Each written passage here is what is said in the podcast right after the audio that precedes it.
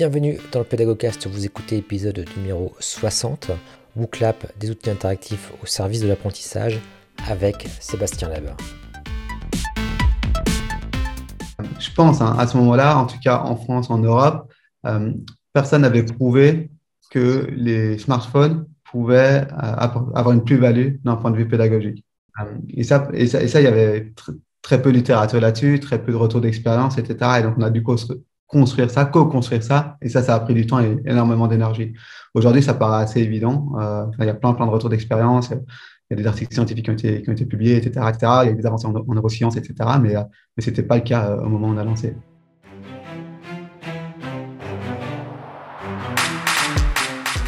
Bienvenue dans ce nouvel épisode du Pédagogcast. Alors pour ceux qui me découvrent, je suis Julien Maurice et je m'intéresse ici au numérique et à la pédagogie au sens large.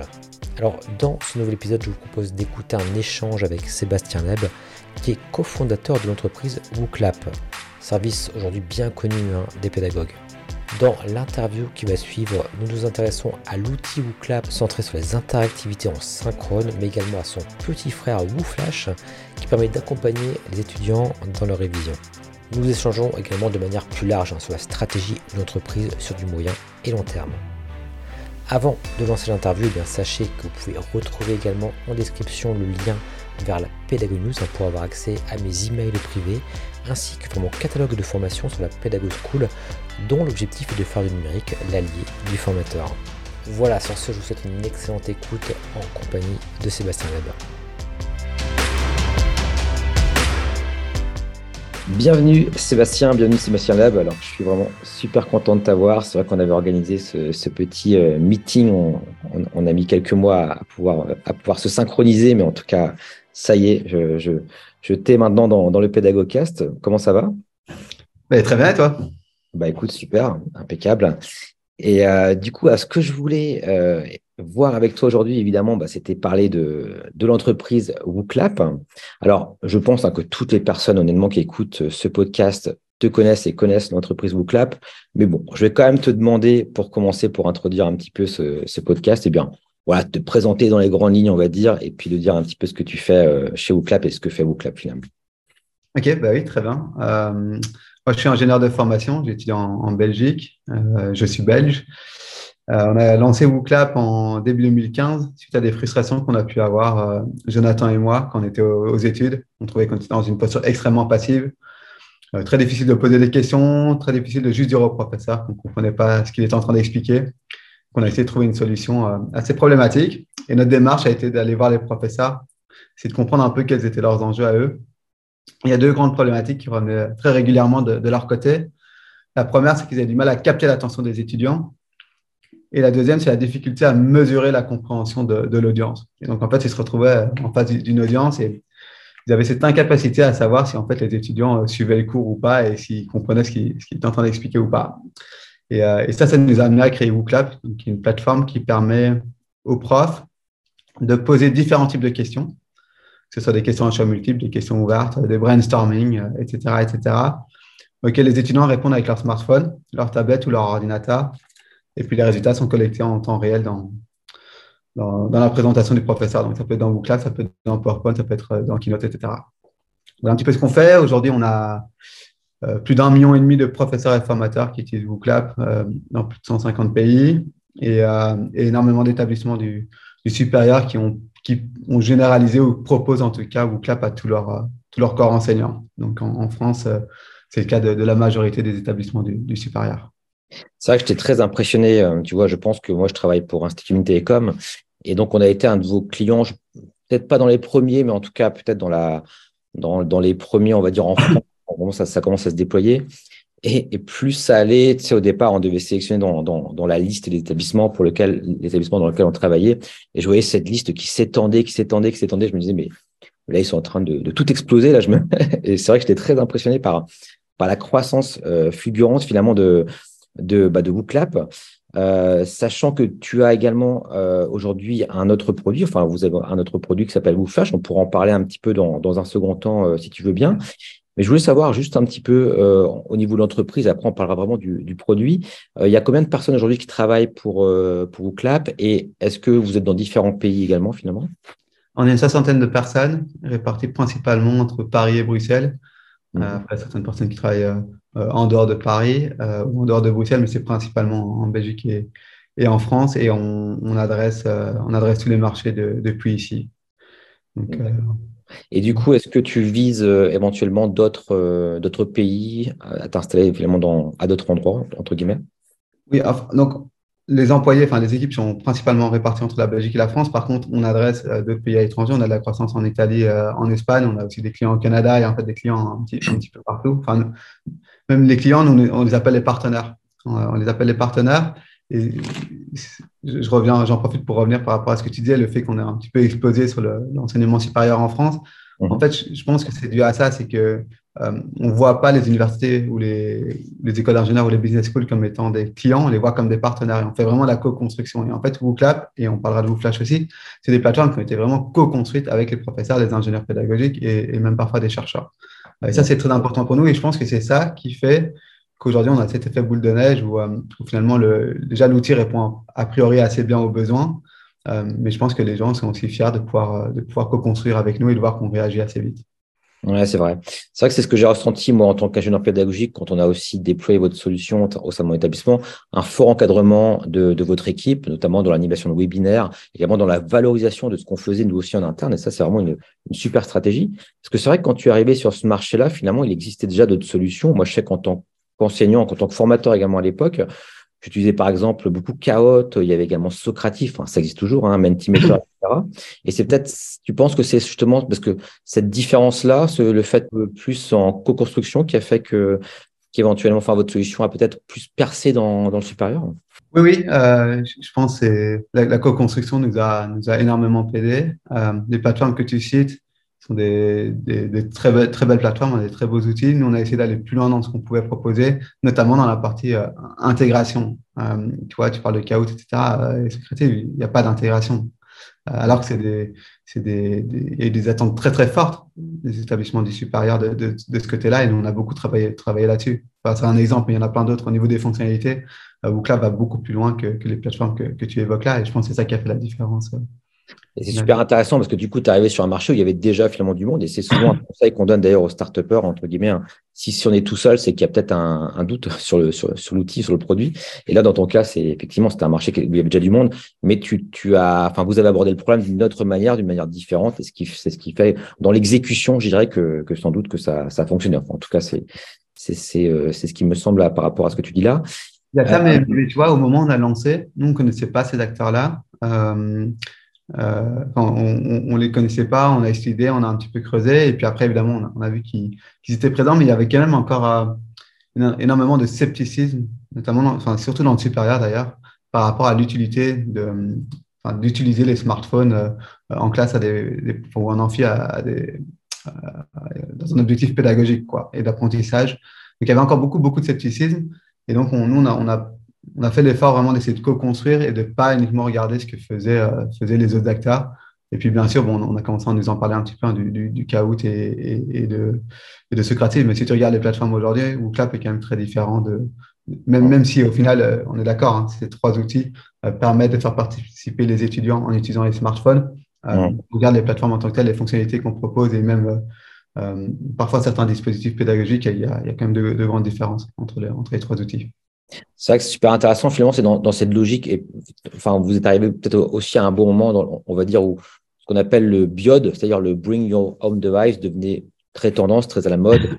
Et effectivement, aujourd'hui, c'est beaucoup moins choquant et c'est même, normal, je dirais, d'utiliser aussi le device de l'étudiant lui-même pour, pour interagir. Et, vous avez fortement contribué finalement à, cela. Et, ça, c'est vraiment un, point, essentiel. Et, au début, c'était vraiment pas le cas. Hein. Et, c'était une des difficultés aussi, c'est que je pense, hein, à ce moment-là, en tout cas en France, en Europe, euh, personne n'avait prouvé que les smartphones pouvaient euh, avoir une plus-value d'un point de vue pédagogique. Mmh.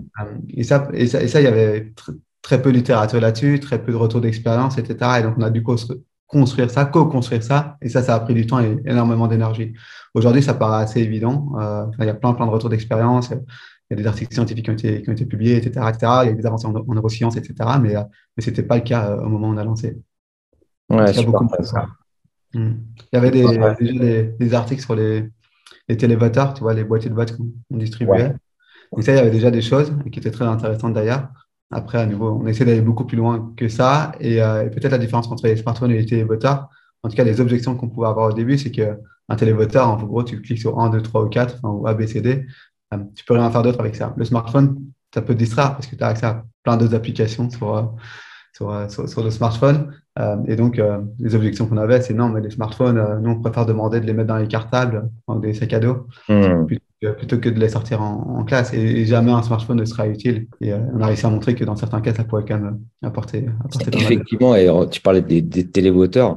Moi, à une époque, j'avais fait deux publications avec Nicolas Michinov, c'est un chercheur de RN2, justement sur Pardon a fait un article scientifique sur Voclap récemment avec. Euh, ah avec Jérôme euh, Hutin de l'Université de Lille.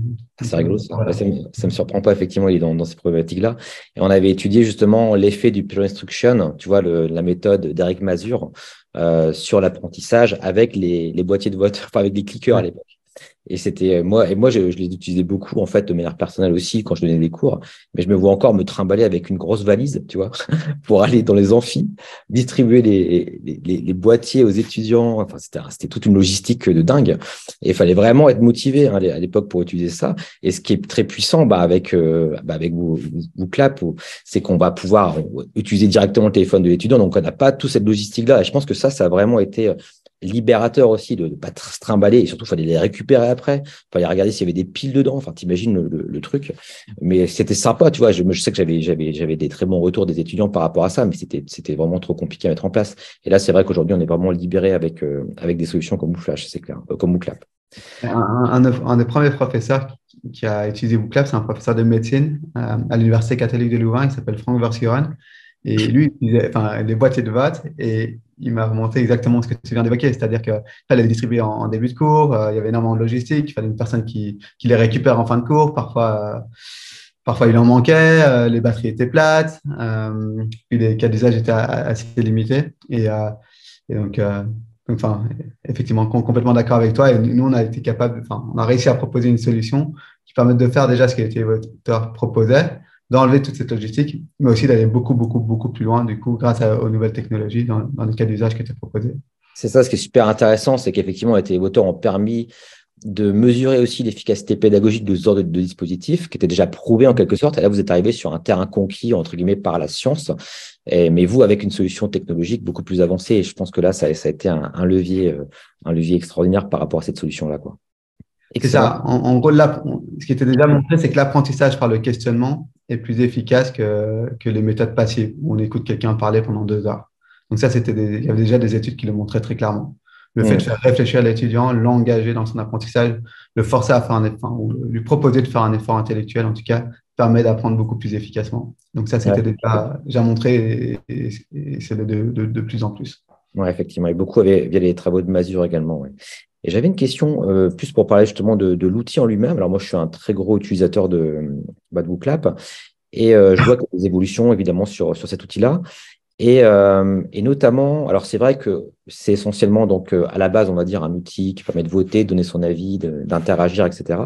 Et je vois également que, euh, notamment, il y a une fonctionnalité qui est apparue récemment, qui est le, le tableau blanc en fait. Et je me demandais en fait si une des stratégies finalement euh, de l'entreprise était aussi de s'orienter vraiment vers euh, la collaboration en tant que telle, un petit peu à la méthode d'un, on va dire, d'un Miro, d'un Mural, voire de, voire de Klaxoon également qui propose ce genre de choses.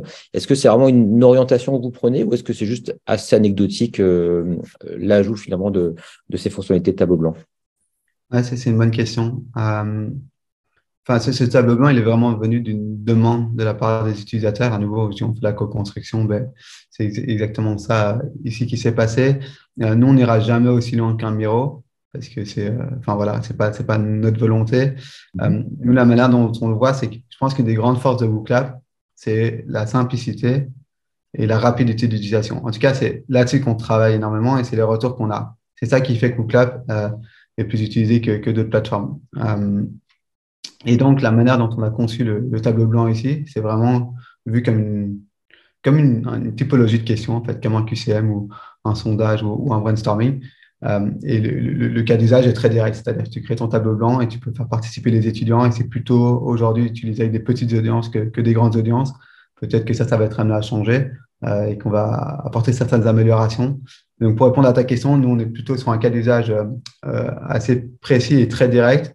On veut que le professeur il puisse l'utiliser même s'il n'est pas formé à ce genre d'outils. Là où, par exemple, un, Miro, si tu veux l'utiliser, enfin, ou d'autres plateformes, si tu veux l'utiliser avec, euh, avec une audience, je pense que souvent, tu dois quand même euh, avoir certaines compétences ou euh, tu dois être très à l'aise dans le fait d'animer un workshop. Tu vois, c'est. c'est je pense que tout le monde ne peut pas le faire efficacement et, bien le faire. Là où l'utilisation du tableau blanc dans VooClub, on veut que ce soit comme les autres fonctionnalités, c'est pas nécessaire d'avoir des formations spécifiques. Tu peux l'utiliser très rapidement et tout de suite avoir un, impact gigantesque sur l'apprentissage de, tes étudiants. Mais c'est super intéressant, effectivement, parce que ça va être tentant parfois, parce que vous avez des retours d'utilisateurs, d'autant que l'outil est très utilisé. Donc, j'imagine que vous avez énormément de demandes sur des petites choses éventuellement à ajouter, des fonctionnalités, etc. Et parfois, de savoir dire non, bah, c'est une très grosse compétence aussi à avoir de, votre, de votre côté, je pense, pour pas justement tomber dans un outil qui serait un petit peu usine à gaz où il y aurait peut-être autre chose et qui perde un peu de son ADN. Euh, pour moi, pour moi, euh, dis-moi si je me trompe, hein, mais WooClap, c'est vraiment direct pour l'instantané, pour l'interactivité en live, on va dire.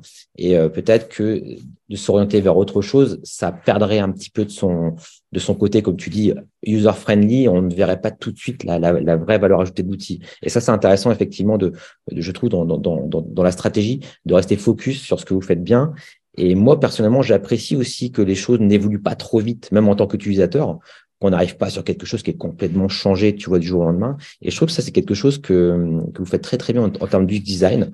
On voit des petites fonctionnalités qui apparaissent un petit peu euh, en, plus, mais ça vient pas chambouler toute l'expérience utilisateur et tout le monde s'y retrouve. Et ça, c'est vraiment euh, super intéressant. Et ça, on, avance de manière hyper itérative et on fait très attention à ça. Parce que ce qu'on sait, c'est que les professeurs n'ont pas de temps, quoi. Euh, et donc, il, faut que ça soit simple et rapide, sinon ils l'utiliseront pas.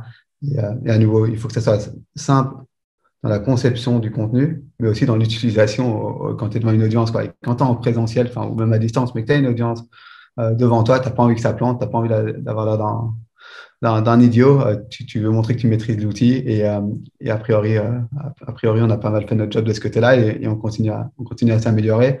Et tu parlais d'usine à gaz, effectivement, c'est une de nos grosses craintes, quoi, parce qu'on ajoute des fonctionnalités.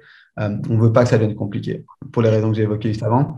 Et c'est d'ailleurs la raison pour laquelle on a fait une seconde plateforme qui est WooFlash et qu'on a décidé de ne pas l'intégrer dans WooClap. On pose souvent la question pourquoi est-ce que vous avez fait deux plateformes euh, différentes? Euh, Juste en, deux mots, ce qu'est WooFlash du coup. donc, on a créé WooClap pour le présentiel à la base. On a vu que ça fonctionnait bien à distance, mais c'est vraiment pour le live. Tu l'as dit, c'est tu poses des questions à ton audience, tu as les résultats en temps réel. C'est vraiment conçu pour ça. Après, ce qu'on a eu, c'est qu'on a eu pas mal de demandes à la fois des professeurs et des étudiants de pouvoir avoir des fonctionnalités pour l'asynchrone. On a mis certaines choses dans WooClap, mais on n'a pas pu aller très loin dans l'expérience. Nous, ce que les étudiants voulaient faire, c'était de pouvoir euh, vraiment réviser, refaire plusieurs fois euh, les parcours d'apprentissage, avoir un petit peu d'adaptatif, des tableaux de bord pour montrer euh, quelles sont les, la matière, enfin, ou les matières ou les disciplines qui sont maîtrisées, quelles sont les, les questions ou les chapitres qui sont moins bien maîtrisés, etc. Et et ça, on a décidé de ne pas le faire dans Booklab parce que même si les typologies de questions sont assez similaires, en fait, le, le, flow, le fonctionnement euh, est complètement différent. Et c'est là qu'on sentait qu'on risquait de se perdre si on le faisait dans WooClap, et d'où notre décision en fait, de, créer une seconde plateforme qui est WooFlash, et qui est donc une plateforme de micro-learning qui permet d'étudier, de, réviser beaucoup plus efficacement en asynchrone.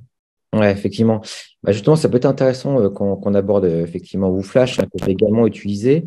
Euh, alors, il me semble que euh, peut-être que le challenge est un peu plus euh, difficile en termes d'appropriation de l'outil, puisque là, c'est c'est moins orienté peut-être vers du côté de l'enseignant que des étudiants. Alors dis-moi si je me trompe, mais en termes de stratégie de déploiement de, de WooFlash, alors c'est vrai que pour les personnes qui nous écoutent, hein, il faut vraiment avoir conscience que c'est deux outils complètement différents. Comme tu le disais, hein, euh, voilà, WooFlash, c'est les interactivités, les WooClap, pardon, c'est les interactivités en live voilà, pour animer un cours, pour, euh, pour faire que, que, les, que, les, que les personnes soient plus impliquées, etc. Et WooFlash, c'est vraiment un outil de révision en asynchrone. Et euh, ce qui est intéressant, moi je l'ai utilisé, c'est qu'on peut créer donc euh, nos questions, on peut les partager également avec d'autres personnes, etc. Et il va y avoir un système finalement de, de, de révision espacé, hein, un petit peu selon la, la, méthode, je crois que c'est la méthode Leitner, Leitner en fait, qui, qui permet de, justement d'avoir un apprentissage euh, espacé entre guillemets dans, dans, l'apprentissage finalement. Et, euh, et finalement, ce, voilà, c'est vraiment deux choses complètement différentes. Mais moi, de mon point de vue, alors je sais pas, euh, est-ce que est-ce que est-ce que ça prend vraiment bien euh, ou Flash euh, et si oui, dans quel genre de discipline? Parce que c'est un petit peu, de mon point de vue, peut-être pour des choses plus par cœur, entre guillemets, euh, que des choses ciblées sur des, compétences. Euh, voilà, c'est un petit peu une question assez générale. Oui, c'est une très bonne question. déjà, sur la facilité d'utilisation, nous, on essaie de faire en sorte que la plateforme soit aussi extrêmement simple et, rapide d'utilisation. La, la, grosse différence, c'est que WooClap, en fait, en un clic, tu peux créer la valeur. C'est-à-dire que WooClap, si tu actives, par exemple, ce que nous on appelle le mur de message, c'est-à-dire que les étudiants peuvent poser des questions pendant le cours.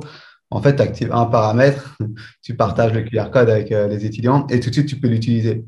Euh, tu peux créer euh, un ou deux sondages en direct et tout de suite, tu crées la valeur, tu as de la participation, etc. Sur WooFlash, c'est donc la, plateforme de microlearning, c'est un peu différent parce que là, il faut du contenu. Et le contenu, ça, ça prend, enfin, il faut plus de contenu, donc ça prend plus de temps à, créer.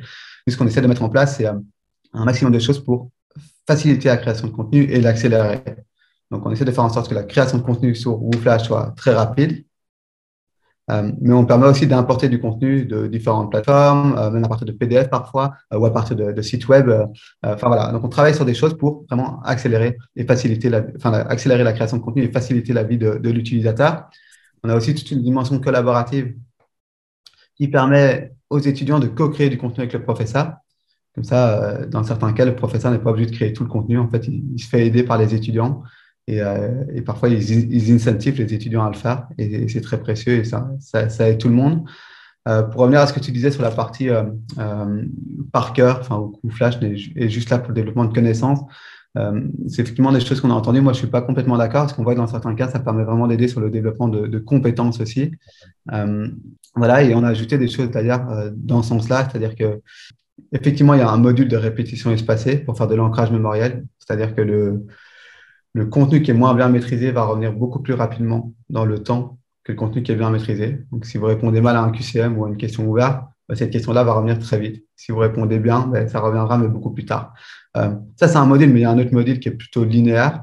Vous allez pouvoir créer très vite des capsules, euh, un enchaînement de capsules avec euh, des vidéos, des fiches théoriques et, des questions dans un certain ordre. Et là, ça peut être très pertinent pour le, développement de compétences.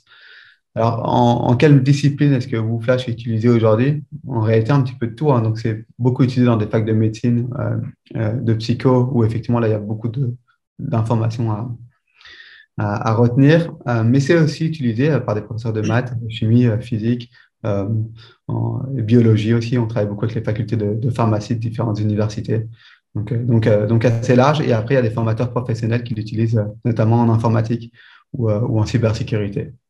C'est super intéressant, effectivement. Et je pense que, tu vois, le, le fait qu'on puisse penser euh, de prime abord que c'est peut-être plus pour les connaissances, c'est parce qu'on a l'habitude d'utiliser ce genre de solution notamment pour l'apprentissage des langues. Tu vois, tout ce qui est flashcard, hein, finalement, c'est le principe des flashcards, fonctionne beaucoup. Tu vois, il y a Mosalingua, Duolingo, etc. Et euh, moi, personnellement, j'avais utilisé ce genre d'application-là et je trouvais, je trouvais ça top pour, pour l'apprentissage des langues.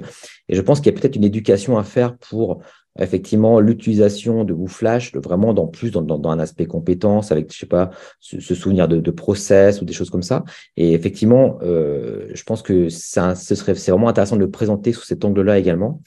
Euh, et, tu, fais, bien de le mentionner. Mais je me demandais également si en termes de cible, parce qu'aujourd'hui, donc, euh, si pour parler de WooClap, on est surtout sur, sur l'enseignement supérieur, y compris, c'est pareil pour, pour WooFlash, j'ai l'impression. Est-ce qu'en termes de cible, vous n'auriez pas à vous orienter, par exemple, vers le primaire ou le collège, peut-être sur des besoins justement plus d'apprentissage fondamentaux? Si, si, c'est un bon point et je, vais répondre à ta question, mais, juste avant, tu sais, WooClap, quand on l'a lancé au début, il y a eu énormément de scepticisme. Euh, non, euh, non, euh, l'utilisation des smartphones ne va pas aider à, améliorer l'apprentissage. Est-ce que ça va vraiment aider à mesurer la compréhension? Est-ce que ça va vraiment aider à capter l'attention des étudiants? Et, de toute façon, même si ça marche au début, les gens vont en avoir marre. en fait, il n'y a rien qui était évident. quoi. C'était compliqué. Et, aujourd'hui, il y a plein de choses qui sont devenues évidentes parce qu'il il y a eu des cas d'usage, des professeurs qui ont expliqué comment ils l'utilisaient, ce que ça avait apporté pour eux. Il y a des, des articles scientifiques qui ont été publiés et, puis une masse d'utilisateurs qui, qui fait que grandir. donc aujourd'hui, tout ça paraît assez évident, enfin, en tout cas, en tout cas, est beaucoup plus documenté. WooFlash est beaucoup plus précoce, on l'a créé beaucoup plus récemment et on va encore construire ça, co-construire ça. Et on est en train de le faire. On commence à avoir vraiment des super retours d'expérience. On a apporté des adaptations sur le produit pour répondre aux attentes et aux besoins à la fois des professeurs, mais aussi des étudiants. Euh, et donc, je pense que c'est surtout une question de temps euh, pour la partie supérieure. Et pour la partie primaire, euh, secondaire dont tu parlais, si, si, tu as complètement raison. D'ailleurs, on a remporté un appel d'offres en France, l'éducation nationale, qui a décidé de, proposer WooFlash jusqu'à 800 000 élèves pour, pour, les collèges et, enfin, surtout lycée, je pense, là, pour le coup. Et donc là, c'est effectivement euh, beaucoup utilisé pour euh, ce que tu disais, un peu de par cœur, mais aussi pour des exercices. Hein. C'est utilisé par des professeurs de chimie, de, physique, etc. Et on, voit souvent des, des, exercices qui sont proposés dans, dans WooFlash. Excellent. Et c'est vrai que ce que tu dis là, toi, le... parce que souvent, tu sais, là, on voit, on voit par exemple pour parler de, de voilà, comme je te disais, ça, ça a explosé, voilà, ça paraît évident, et on oublie que ça n'était pas évident avant, en fait. Tu as, mm. tout à fait raison là-dedans. Euh, et, et, peut-être qu'effectivement, c'est un biais qu'on a. On se dit, bah ouais, bon, oui, ça, a bien marché parce que oui, c'est évident que ça marcherait bien. Là, euh, voilà. Alors, alors qu'à l'époque, c'était pas du tout le cas. Et donc, euh, effectivement, l'hypothèse, c'est que ce soit un peu pareil également pour ce genre de choses et que ça devienne un réflexe aussi d'utiliser ces outils d'apprentissage espacé pour, voilà, pour pouvoir réviser tu vois, par exemple, un cas d'usage super intéressant, moi je l'ai utilisé un, petit peu ou même dans le, dans le bus, tu vois, ou dans, dans, dans les salles d'attente. En fait, à tout moment, c'est cet aspect euh, micro-learning finalement. Le fait qu'on a un smartphone aujourd'hui, ben, quelque part, on peut apprendre en tout lieu, en tout temps, entre guillemets. Et, le fait d'avoir des petites sessions comme ça, c'est très intéressant. Et juste pour rebondir là-dessus également, j'étais euh, assez content de voir, alors pour, pour, euh, pour être honnête, je l'ai, vu aujourd'hui parce que j'avais pas, j'avais pas eu cette curiosité euh, avant de vérifier si ça avait été déployé. Là aujourd'hui, il y a une, application maintenant euh, WooFlash qui existe sur, smartphone, c'est, bien ça? Oui, effectivement. Euh, donc, euh, au départ, on avait décidé de faire qu'une version web, comme pour WooClap, hein, qui est disponible sur, enfin, qui est utilisable du coup sur smartphone, tablette, ordinateur, enfin tout dispositif qui a accès au Wi-Fi, enfin, à l'internet, la 4G. Et pour WooFlash, effectivement, on a décidé là récemment de, faire une application euh, native euh, pour, le, pour mobile. Parce que pourquoi est-ce qu'on a décidé de le faire? C'est qu'effectivement, exactement comme tu viens de le dire, WooFlash euh, peut être utilisé 5 minutes par-ci, 10 minutes par-là. Tu peux utiliser quand tu as 5 minutes dans le métro, tu peux utiliser quand tu as 10 minutes entre deux cours, tu peux utiliser quand tu as une heure chez toi ou, en bibliothèque, la bibliothèque par exemple. et donc, on voyait beaucoup plus d'intérêt pour le coup de faire une application parce que ça permet aussi de, faire un envoi de notification euh, qui peut vraiment accompagner l'apprenant euh, dans, son apprentissage. Ouais, je pense vraiment de mon point de vue, enfin, c'est vrai que c'est un point de vue très subjectif, hein, mais euh, à mon avis, le levier justement du, de l'application peut avoir un effet très positif parce que typiquement, moi, c'est vraiment un cas d'usage qui me semble évident. Ce côté, bah, tiens, je révise vite fait, là, je suis en train de prendre mon café, hop, je me fais une petite session de révision. Et, le fait de devoir, de, démarrer un ordinateur, toi, c'est un petit peu plus, plus contraignant. Et euh, je pense que cette utilisation sur, sur mobile, en tout cas, moi, moi j'aurais tendance à, à, y croire davantage, entre guillemets.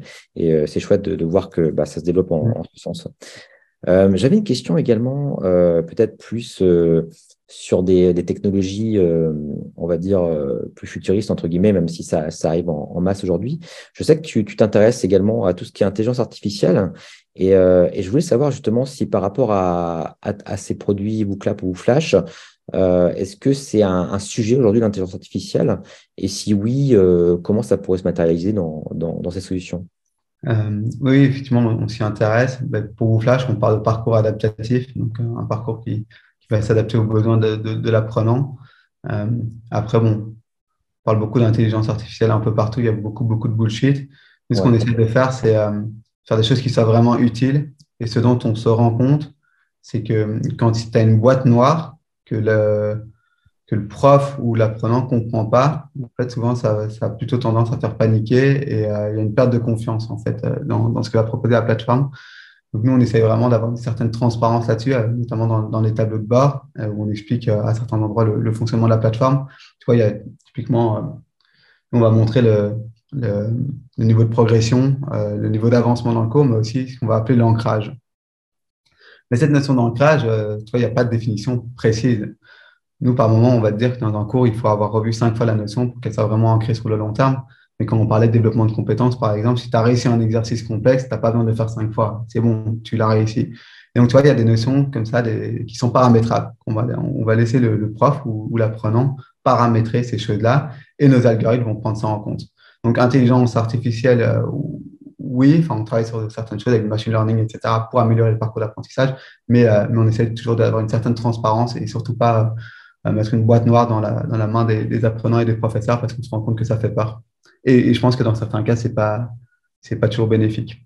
Euh, mmh. Super intéressant.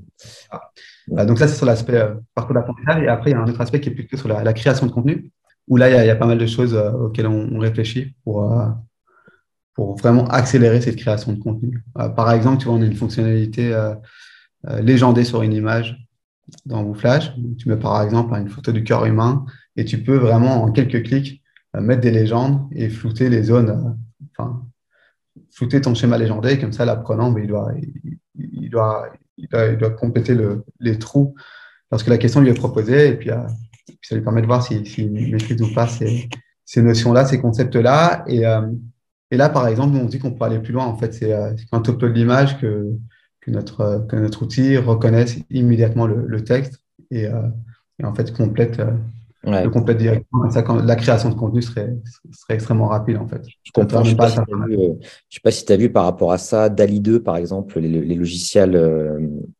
d'intelligence artificielle, qui, avec un texte, arrivent à, créer l'image. Tu vois, par exemple, tu lui dis euh, euh, dessine-moi un signe qui est en train de, faire du piano, je sais pas moi, dans les airs. Et ben voilà, tu vas avoir cette image-là. Et c'est des choses assez impressionnantes, en fait. Hein. Exactement, et c'est des choses qu'on regarde, euh, des choses qu'on réfléchit, parce qu'effectivement, c'est impressionnant là, ce, qui, ce, qui, est en train de se faire en ce moment. Maintenant, toujours, c'est euh, est-ce que, est que ça peut être utile d'un point de vue de l'apprentissage ici? Est-ce que ça peut être utile euh, dans le secondaire Est-ce que ça peut être utile dans le supérieur Et on, on y réfléchit. Et ce qu'on est en train de faire, c'est réfléchir à des cas d'usage en utilisant ce genre de technologie. Mmh, ok. J'avais une, une, question également, et, après on, on, va conclure, mais c'était par rapport au, au fait que aujourd'hui, par exemple, si je, si je parle de WooClap, il s'interface par exemple avec Teams ou avec des outils comme ça. Est-ce que ça, c'est un vrai levier pour euh, développer euh, la solution?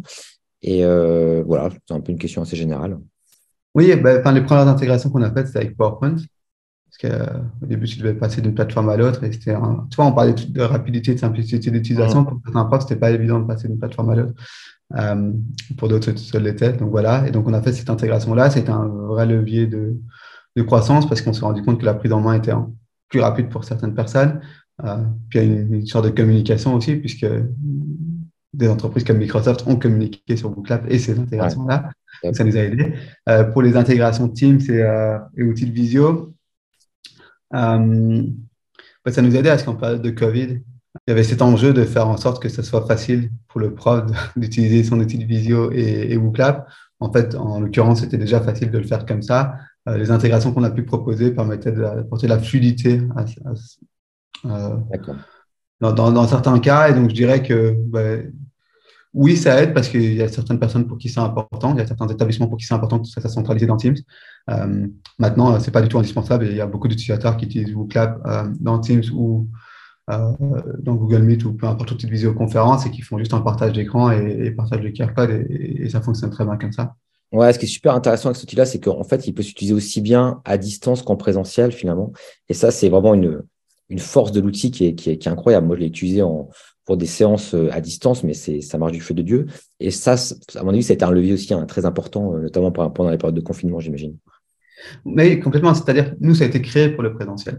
On commençait déjà à avoir une très très grosse croissance en présentiel. Et puis, euh, Covid, euh, lockdown, confinement, passage au distanciel. Et pour nous, c'était une vraie question. Est-ce que, est que ça va être utilisé ou pas? Les trois, quatre premiers jours, on n'a plus beaucoup d'usage. on se pose des questions. Et puis, une fois, là, ça explose complètement. Et ce qu'on a vu, c'est que c'était beaucoup utilisé à, à distance. C'était facile à utiliser à distance et ça créait beaucoup de valeur à distance. Puis maintenant, retour au présentiel. nous, on a continué à croître alors qu'il y a plein d'outils. Plein qui ont, comme, même comme Zoom, hein, Teams, tu les as cités, qui ont une explosion des usages euh, pendant des confinements. Et aujourd'hui, aujourd'hui c'est un petit peu retour en arrière quand même. C'est beaucoup moins utilisé qu'à ce moment-là. Donc, Tout à fait. Et, et alors là, c'est plus l'utilisateur qui parle. Moi, j'aime bien utiliser en fait, euh, pour revenir sur euh, sur Booklap, euh, en fait, d'intégrer un diaporama et d'ajouter mes questions ensuite entre les, les, diaporamas. Tu vois ce que je veux dire? Je trouve que c'est un usage qui, est vraiment un, super intéressant parce que du coup, on, on, prévoit sa séance. On, enfin, il y a un flou, on va dire, qui, qui, qui est vraiment intéressant. On passe, on passe pas d'un outil à l'autre.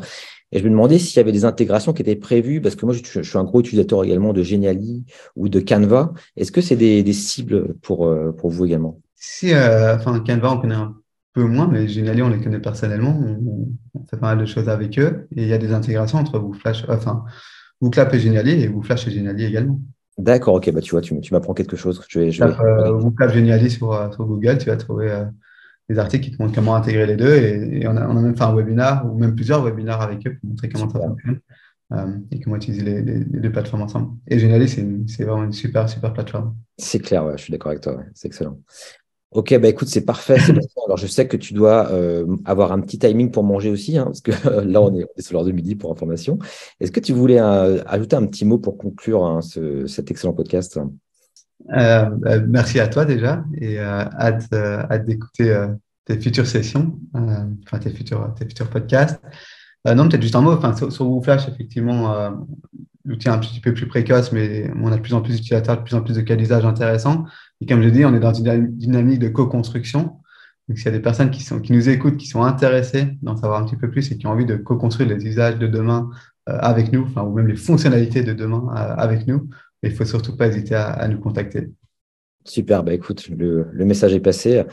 Bon, en tout cas, je te remercie vraiment hein, pour m'avoir consacré du temps. Et puis, bah, j'espère en tout cas que les, auditeurs ont appris plein de choses, plein de nouvelles choses. C'était mon cas, tu vois.